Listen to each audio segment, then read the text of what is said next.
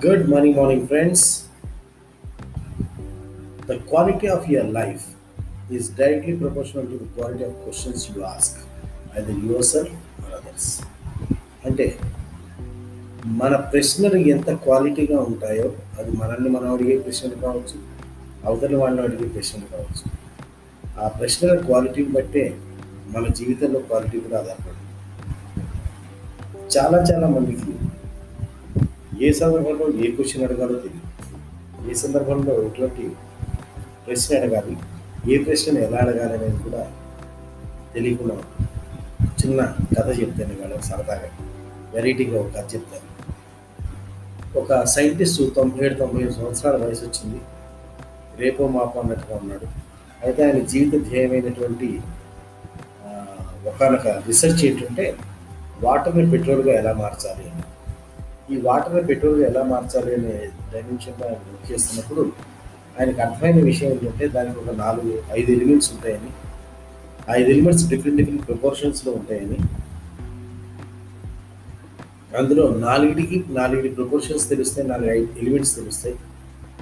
ఐదో ఎలిమెంట్ ఐదో ఎలిమెంట్ యొక్క ప్రపోర్షన్ దీనికి ఇంకా ఎక్కడ పెరిగట్లేదు ఈ లోపల ఆయనకు ఒక భయం పడుతుంది ఏంటంటే ఇది కనిపెట్టే లోపలే నేను ఏమైనా నాకేమైనా జరుగుతుందేమో నేనేమైనా ఉండకుండా పోతానేమో అని భయం కలుగుతుంది అయితే ఆ టైం లోపల ఇక ఆ తర్వాత ఏంటంటే మనిషికి భయంలో ప్రతిదాన్ని నమ్మడం మొదలుపెడుతుంది అలాగే విద్యార్థి భయము అవసరం ఏదైనా నమ్మిస్తుంది ఎవరినైనా నమ్మిస్తుంది. దీన్ని ఈ టాపిక్ గురించి మళ్ళీ ఇంకో ఎపిసోడ్లో మాట్లాడుకుందాం. అయితే ఆయన ఏదైనా నమ్మటంతో ఆ సన్యాసిని సన్యాసుల్ని మంత్రాలని తంత్రాలని యంత్రాలని అన్నింటినీ నమ్మడం మొదలుపెట్టాడు. అన్నింటినీ ట్రై చేస్తున్నాడు.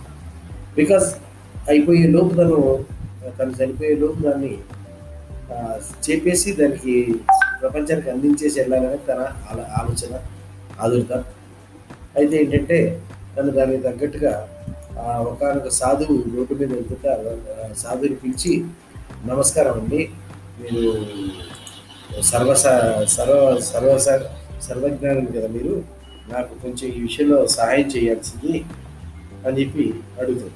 అయితే అప్పుడు ఆయన ఏమంటే లేదండి అది అంత జ్ఞానం నాకు లేదు.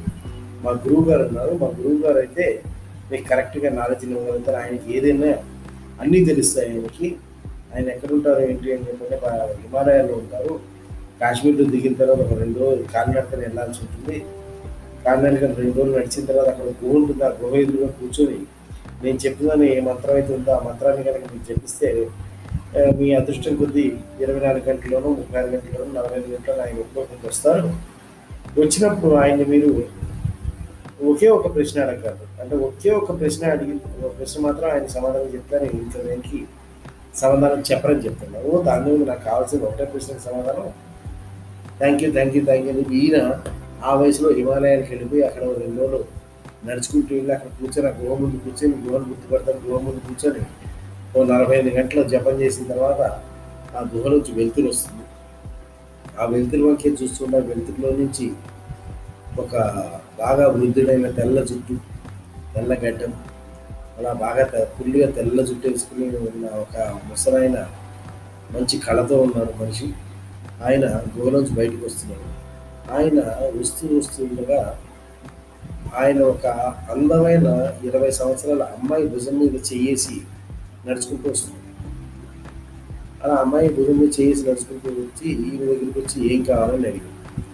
ఏం కావాలని అడగానే అప్పటికి ఒక రెండు నిమిషాలుగా వాళ్ళిద్దరు వస్తూ ఉండటాన్ని చూసిన ఈయన క్యూరియాసిటీ తట్టుకోలేక ఈ అమ్మాయి ఈవిడ మీ ఆవిడ అన్నాడు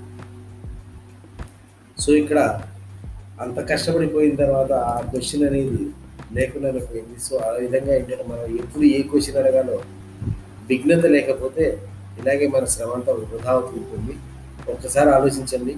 మనం కూడా జీవితంలో మనల్ని మనం కానీ ఎదుటి వాళ్ళని కానీ సరైన ప్రశ్నలే అడుగుతున్నామా? ఆలోచిస్తున్నాను friends. Have a great day.